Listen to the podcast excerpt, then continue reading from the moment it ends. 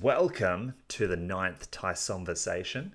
Um, let's get it started with a little bit of housekeeping. Let's do some cleaning. We are available on Apple Podcast and Spotify, and I mentioned this a couple of podcasts back, but it helps to leave feedback. I hear so. If you're enjoying the podcast, getting anything out of them, please, I encourage you to leave some feedback, and it helps boost the podcast on the distribution platforms it is on so that more people can hear it. Uh, last week, I put up the podcast with Niels Jornsen. So head over to my YouTube or on the podcast, just scroll back to the last one to listen to that conversation. It goes about an hour. It was the first one having a guest on there. So I'm also interested in your feedback and what kind of conversations do you want to hear when we're talking about functional training and calisthenics? I thought it took a little bit to get warmed up to get the conversation flowing, which I hear is what is how it happens. I mean, doesn't that happen in usual conversation anyway? But I thought there were some really valuable things in there, particularly the second half of the podcast. So if you haven't listened to it yet, head over and give that a listen. This week, I plan to film and edit and put out a video on my journey to achieving the straddle planche. I think that people's journeys can help other people. So you can hear this specific adversity that I overcame to achieve the skill and also how I trained it because I have touched on this in the past. There are things that someone of my height and proportion and weight can advice I can give to someone that will help a lot more or be a lot more applicable to someone than advice from an elite gymnast whose proportions, weight, height, size is not as relatable to the average person as my proportions would be. So I'll be putting that up later this week. And I've decided it's time.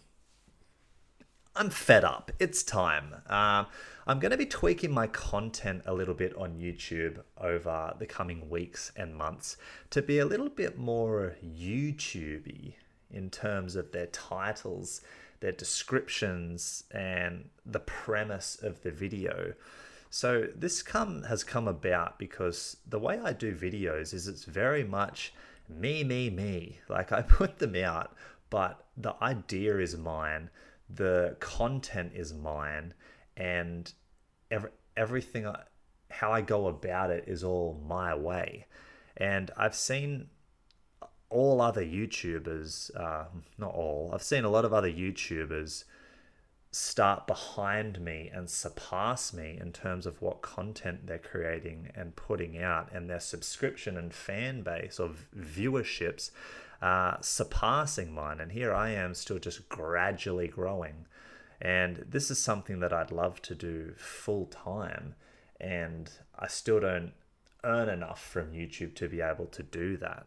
And i think i've been stubborn enough for long long enough to only be doing content my way. I mean, I'm not saying I'm going to change, but like I said, I'll be tweaking the content to be more YouTubey for the algorithm to draw people in.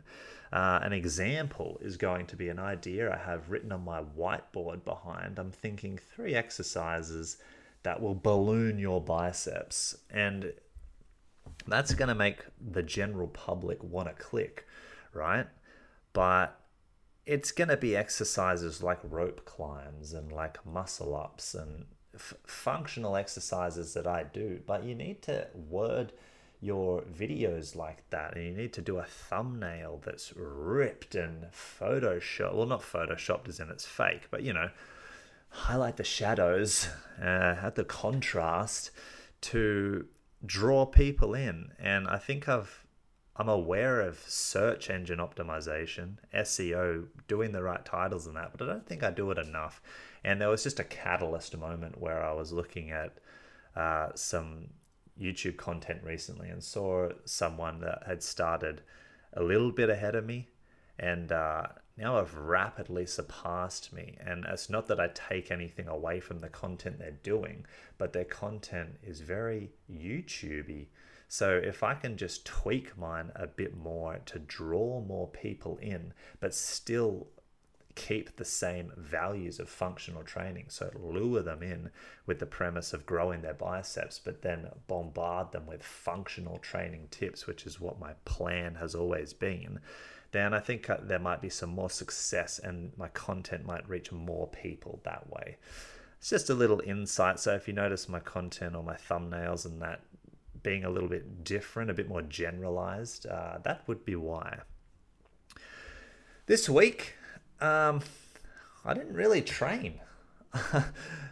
I like to give updates on my training each week, and this has been the first time in a while where I haven't really done anything.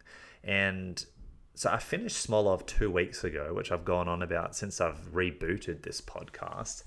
And since I finished that Smolov cycle or that program, it's the first program I've done in a while where it's set out and you follow it and do it. And what generally happens for me when I follow a program. So when I was preparing for my Olympic lifting competitions and throughout the first and second stronger series and after my one planche man series last year, after I finish a program, my mind kind of switches off from training for a bit. And these I'm highlighting this happens during a program because if I'm not following a program and just going and training, there's nothing thing there's nothing that it's really building up to and then the pressure's taken off. It's just kind of a constant i'm going in and doing things that i want to do.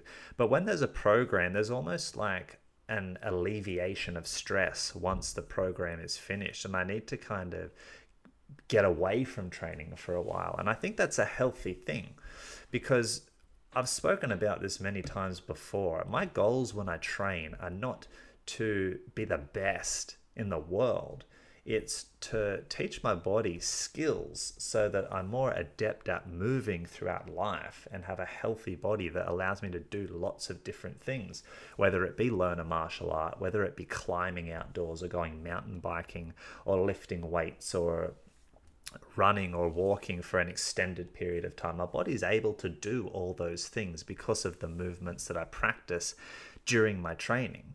So I'm not in a rush to get anywhere. So to have a week off training every now and then is kind of like a mental deload.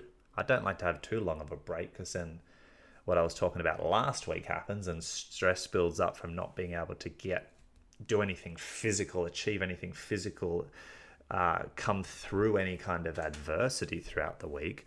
But after a program, I need to step away, and I don't even mean for it to happen. I step away from training, and that's what happened this week. So if you do the same thing, understand that to me, I think that is completely okay to have that break. After a week of not really doing anything is not going to have any long term detrimental effects. So the only thing that I really did was a 40 kilometer bike ride again, which uh, I'm thinking is I need to look into this a bit more. Is a bit debatable anyway of how good cycling is for your lower back and stuff. But the actual exercise of going out and exploring and working the legs. Um, there are a couple of sprints during that cycle which were quite enjoyable too. Um, yeah, I, I enjoyed the cycle, and I'm doing the cycle for a charity bike ride in November for multiple sclerosis, which I don't have any notes in front of me, but from memory, multiple sclerosis is a disease that is most likely to hit people in their 30s, and I'm turning 30 next year. And it essentially, I'm just putting this into a nutshell, takes away their movement. And being someone that cherishes the ability to move and to be able to use my body for so many different things. MS is something that would be a terrible thing to get and must be uh, quite a challenge to deal with for the person who has it and for their family members and their friends. So, this charity ride is something that I've did two years ago and I'm doing again this year, and I'll put a link in the description now. I may as well start doing it now. Um, a fundraiser to raise 250 Australian dollars at least to put towards multiple sclerosis research. So that is why I'm doing these bike rides, and it's basically to just have my body. I could do an 82 kilometer bike ride just off the bat, given my fitness level. But there's also a kind of a bike ride fitness in terms of my back being used to being hunched over on the bike for the entire duration of the ride.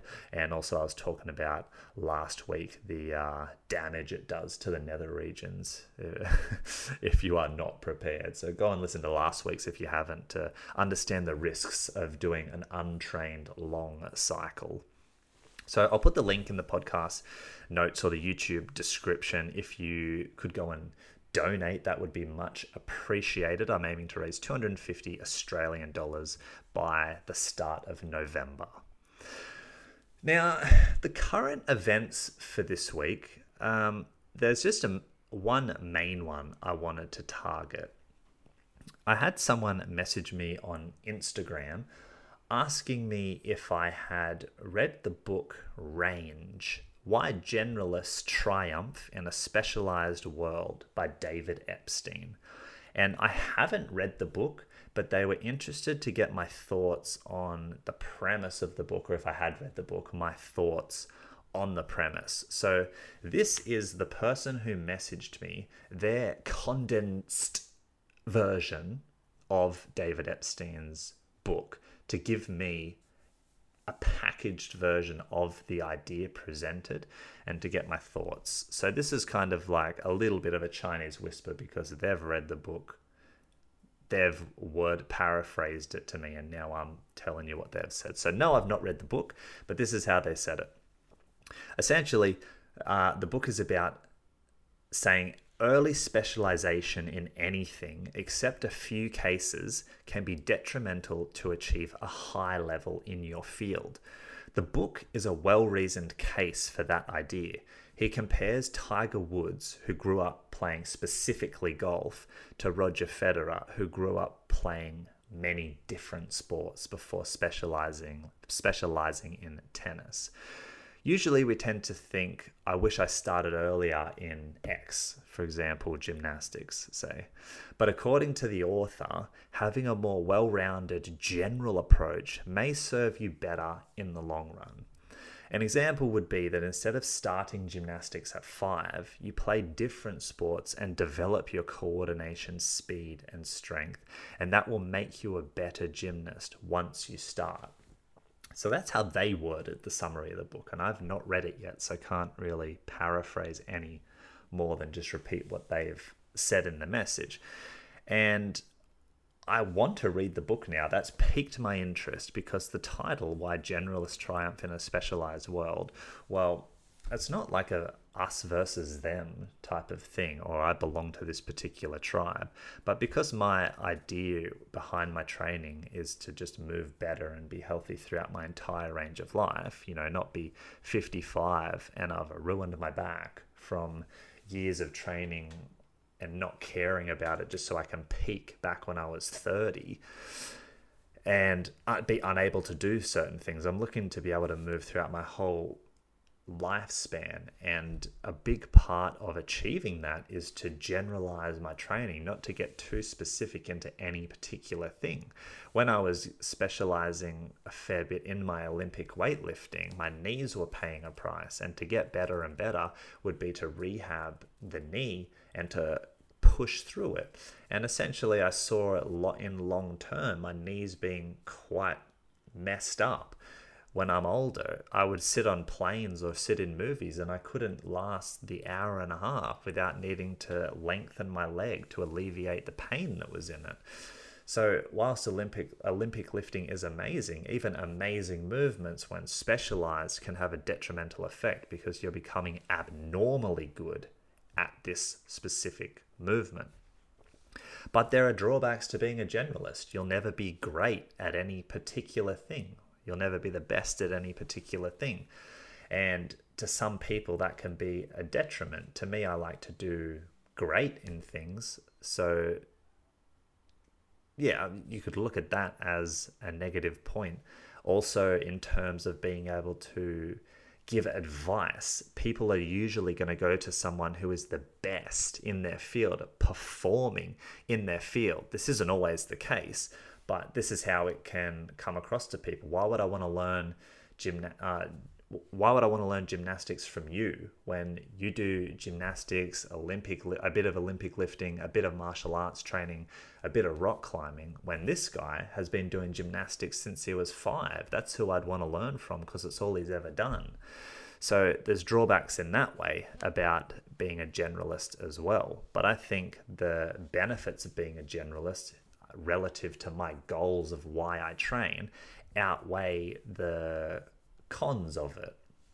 So the book piques my interest in its title anyway.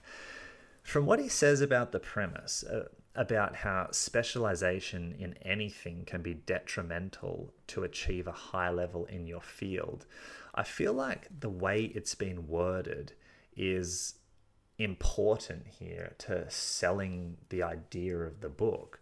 I feel like he's saying something I've come to learn over time as kind of general knowledge, but the way it's worded makes you think more about it and how valid of a point this is, as if we are thinking that to specialize is what you want to do. And I don't think that's necessarily the case to people that are clued in on how to move, how to train, how to optimize performance. So, what I'm getting at is if you specialize in Olympic weightlifting, for example, if that's all you do, you're limiting yourself in terms of your movements and you're also risking yourself in terms of, like I said, being abnormally good.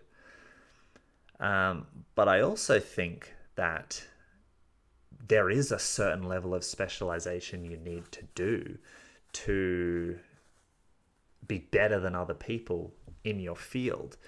So the last paragraph that they sent me was an example would be and that instead of starting gymnastics at 5, you play different sports and develop coordination, speed, strength that will make you a better gymnast once you start. True and not true because if you want to be great at gymnastics, you should start gymnastics early. But that's not to say that's the only thing you should do if there are other things you can do that help to develop coordination, speed, and strength, then you should also be involved in that. But there's only so much time in the day. Uh, this is the problem of the generalist is there's only 24 hours in the day to learn things but you also need to look at what is optimal f- for your aims for your sport that you want to do because when i just a slight deviation here. When I worked at Gymnastics New South Wales, their slogan was start here, go anywhere. And the idea behind that slogan is that you can start in gymnastics and it will give you the foundations to go anywhere else, whether you want to get into soccer or rugby or swimming or climbing as you get older. Gymnastics gives you excellent foundations to be able to do that. So there's a few exceptions to the rule there where things like gymnastics and athletics are amazing things to get into because they're so effective at building foundations within the practitioner. So yeah, I mean I I can't really comment more on the more on this because I haven't read the book. It seems kind of unfair to just assume what is in the book. But I think to me, that makes sense that you would generalize as you are younger and you would specialize as you got older if that's what you wanted to do. But if you wanted to be, if you loved doing something or you want to be the best at a particular sport, I'm, I'm wording this assuming like a five year old knows that, but you would need to mix in the thing you want to be great at with other things so that it all complements each other. I don't think you would actively avoid that thing and do a bunch of other things so that when you are, say, 15, you go, right, now I want to get into it. There's, yeah, you wouldn't want to take it that literally, but I would not assume the book would be taking it that. Um, literally. So those are my thoughts initially on that. Why generalists triumph? Because they're taking in a bunch of different information And that is why, for example, someone like me who does gymnastics, weightlifting, a lot of mobility training, has certain advantages that I don't see anyone else has when I go and roll in jiu jitsu. I have a certain aerial awareness, mobility, flexibility, and strength that all pays dividends. And the final thing I need to do is have technique, which comes from doing specifically jiu jitsu. But if all I did was jiu jitsu, then I wouldn't have that strength or flexibility, mobility, aerial awareness that gives me certain advantages when technique isn't there for me. Um, so let me just have a quick look at something here. Um, yeah, I don't that's pretty much combining the current events and the Q&A for today. So just a quick uh, little dose of functional training today. Next week, I will have attended an injury rehab runners workshop. So I have a little bit of info for that, and I'll be getting into my second Smolov training cycle and just getting back into my training in general. So thank you so much for listening. Thanks for dropping by on this Monday. And remember to hashtag TaiSonversation or leave a comment to let me know of any current events or any questions that you have that you'd like me to address in the podcast. Thanks for listening. Thanks for watching, and I'll see you for the next one.